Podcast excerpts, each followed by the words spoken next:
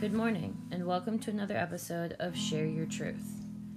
Being pregnant during this quarantine has its positives and negatives, although sometimes harder to balance than you would think. The great positives, which I share whenever someone asks how I'm doing, is the benefit of being able to wear sweatpants for work, going to the bathroom on my own time, a luxury teachers don't normally have, and eating when I'm hungry, or at least when the baby tells me I am. Each of these get a great nod and giggle of appreciation as people think back to their pregnancy and the beauty this working from home life could bring. What I don't tell people when they ask me how I'm doing is the struggle and sorrow I feel during this time. I know everyone is a little more down with isolation, but when you've been trying for years to get pregnant like I have, you've thought things through and planned things out in your mind.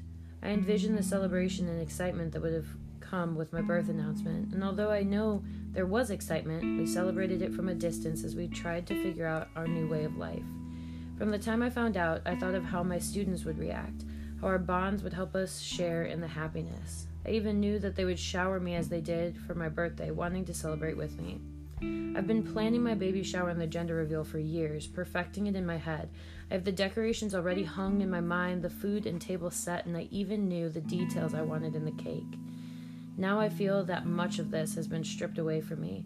My once grand party of 50 plus people there to share in our happiness and success, as I've done for so many others, feels like it's being diminished and taken away.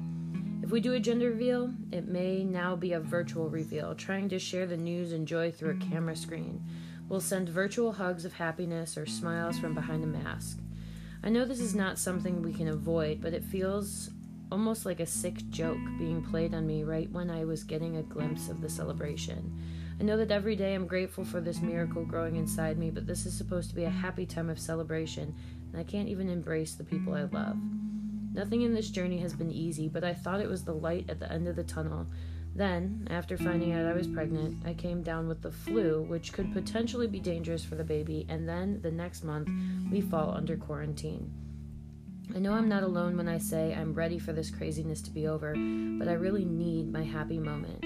For the last 4 years, I've helped shower and celebrate others in the arrival of their little ones. 10 children from my co-workers during that time, 3 of them having 2 kids in the time I was still trying with no success. Numerous friends posted their baby success stories, some of them sharing their own bouts with infertility, somehow concurring with it before I was able to, and in less time. Various family members made our family grow, including the birth of my nephew, which has brought me so much joy, but also pain and sadness along the way that I still was not having my own.